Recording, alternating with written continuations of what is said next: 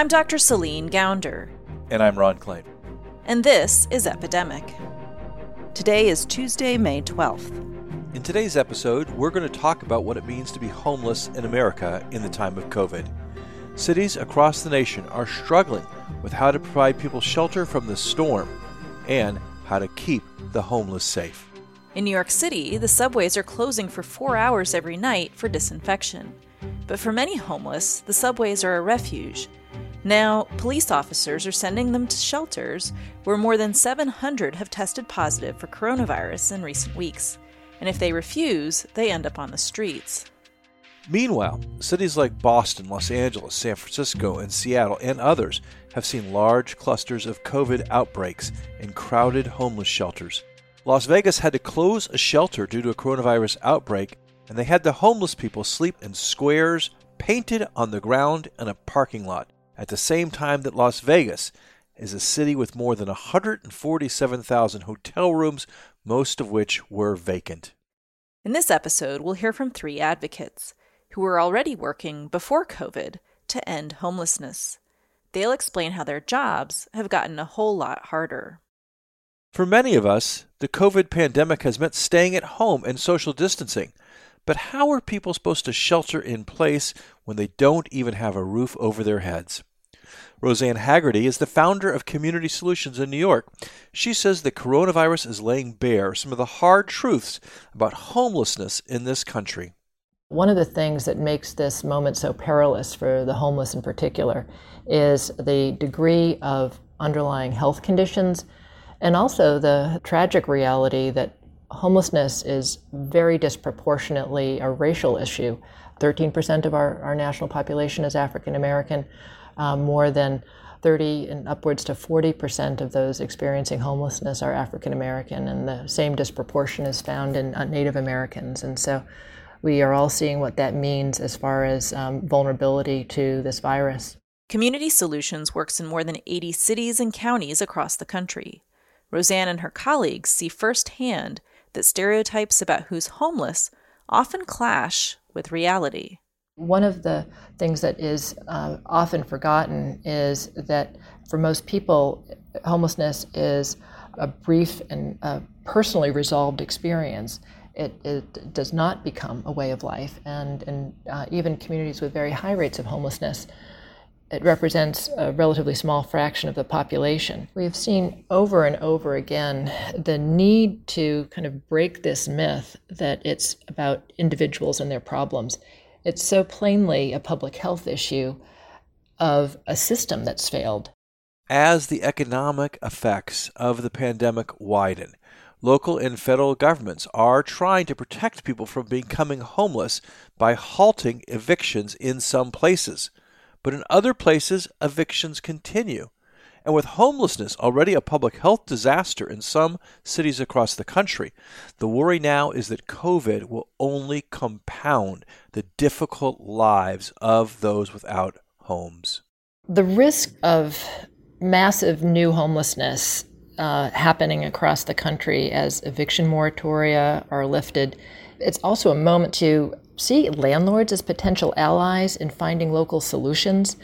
We are just needing to find a kind of common cause with non traditional partners, perhaps, around making sure that prevention of homelessness becomes a collective responsibility in, in communities whether that means uh, working out payment plans and connecting the dots between uh, different uh, organizations and resources. The need for data on people who are experiencing homelessness is more important now than ever.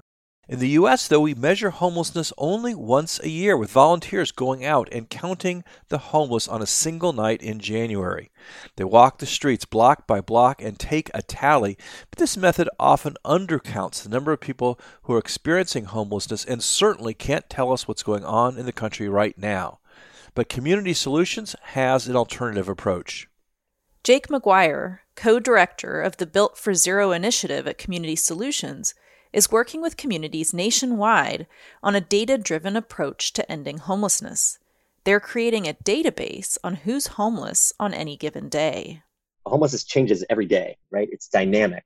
Uh, a number from 11 months ago doesn't really tell you much about what's happening in your community now. Even if you did have a good number, that number is completely anonymous. So it doesn't actually tell you anything about who you're dealing with or what those people might need uh, to get out of homelessness. So you've got to have real time data, not data once a year. I think that's never been clearer uh, than it, than right now in the midst of this COVID nineteen pandemic. Stay at home and shelter in place orders are impossible to follow if you don't have a home. COVID has highlighted the cracks in our social supports for people experiencing homelessness. Where are people supposed to go if the shelters are crowded, if they don't feel safe, if they're afraid of getting coronavirus in the shelters? There is a ton of vacant hotel and motel space in communities right now.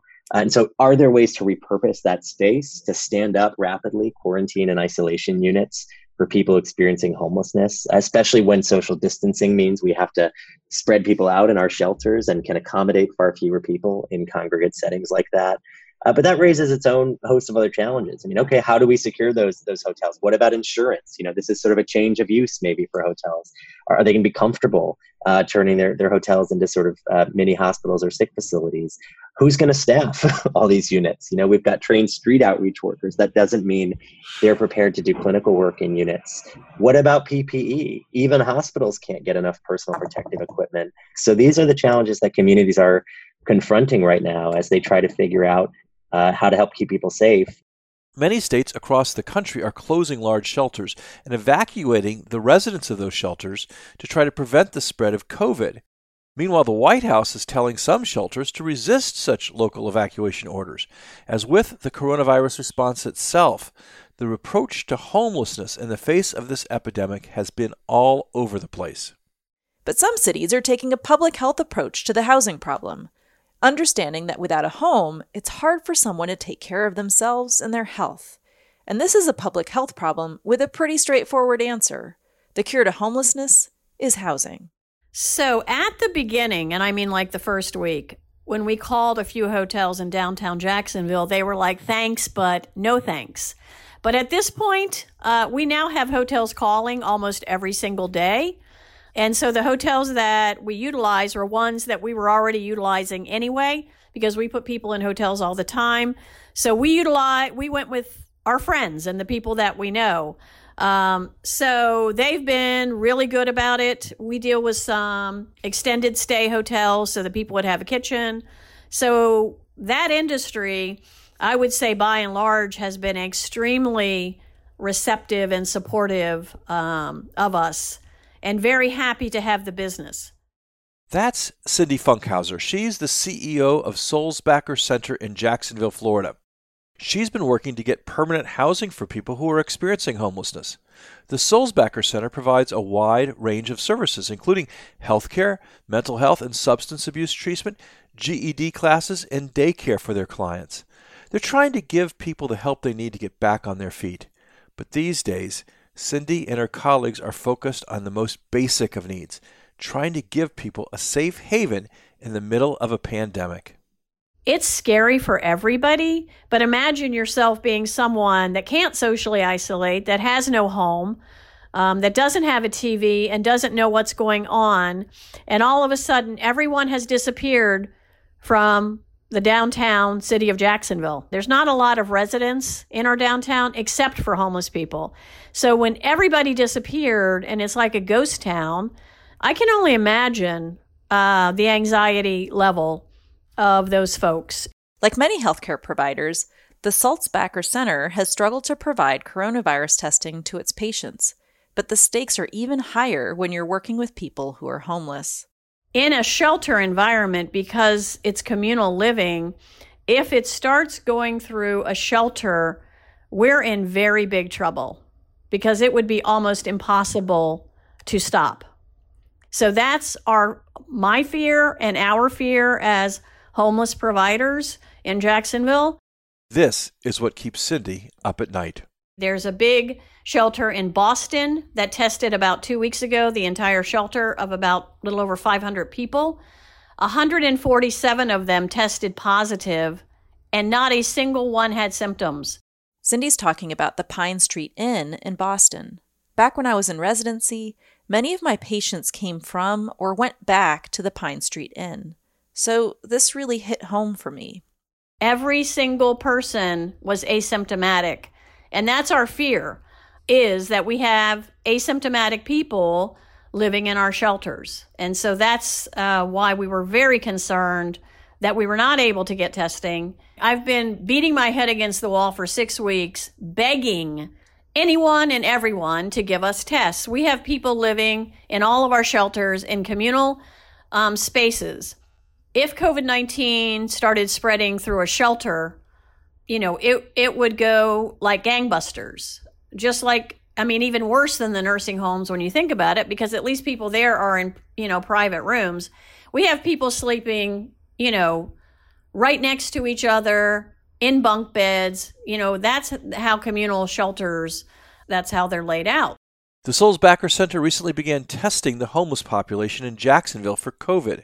So far, they have not found positive cases but they're collaborating with other organizations and the hotel industry to put a plan in place in case there's an outbreak. And it's really the closest that the homeless providers have ever worked together. We've always had good collaboration, but it's really, we're in lockstep now. And it isn't just the homeless providers either. It's the Jacksonville Sheriff's Office, it's the hospitals, it's a cross sector, it's our Jacksonville Transportation Authority. So we have a real good cross sector of people working on that task force. Unfortunately, not every public official in every city feels the same way about COVID testing. Here's Jake Maguire. I'm not going to name names if it's okay, but we have had several conversations with communities um, trying to make uh, testing and partnerships with national testing companies available to them. And you can separate communities into two camps. Um, one is where local elected officials say, yes, the more testing, the better. How soon can we get started? You know, in, in uh, places like uh, Detroit and Seattle, you know, when they mass tested shelters or Boston, they, they found in some cases 30, 40, 50% of folks uh, infected, oftentimes with no symptoms. So we see people that say, we want to test everybody, we want as much testing as possible. But then you see another kind of community, and I've spent hours on the phone with communities right now that are basically saying, uh, hey, I- I'd rather not know because once I know, I have to do something about it, and I'm not sure what I would do. And so actually, thank you for this opportunity, but I don't want this information because this is going to give me a problem that right now I can at least pretend I don't have. Um, and they won't say it in those terms, but if you listen between the lines, that's what you'll hear.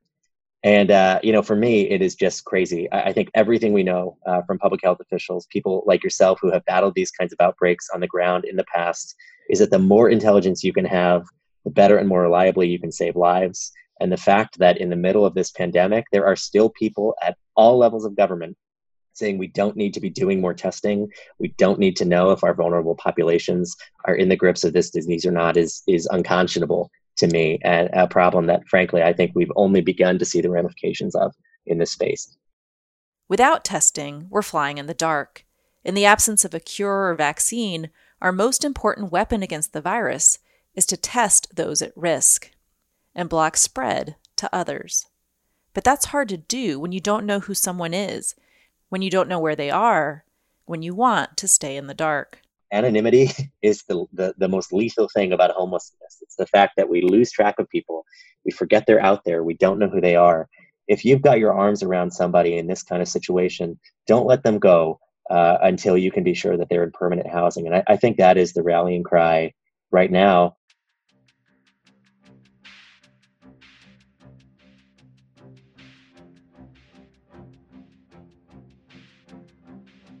Epidemic is brought to you by Just Human Productions. We're funded in part by the Conrad N. Hilton Foundation and listeners like you. We're powered and distributed by Simplecast. Today's episode was produced by Jordan Gass-Poore' and me. Our music is by the Blue Dot Sessions. Our interns are Sonia Baradwa, Annabelle Chen, Isabel Ricky, and Claire Halverson. If you enjoy the show, please tell a friend about it today.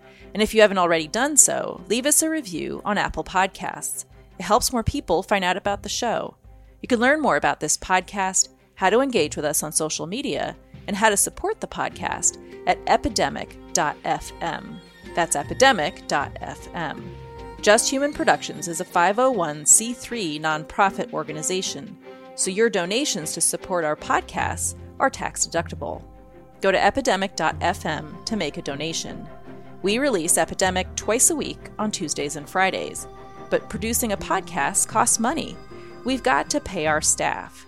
So please make a donation to help us keep this going.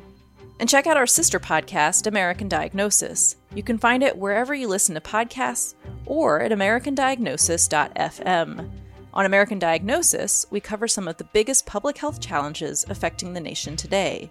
In season one, we covered youth and mental health. In season two, the opioid overdose crisis. And in season three, gun violence in America. I'm Dr. Celine Gounder. And I'm Ron Klain. Thanks for listening to Epidemic.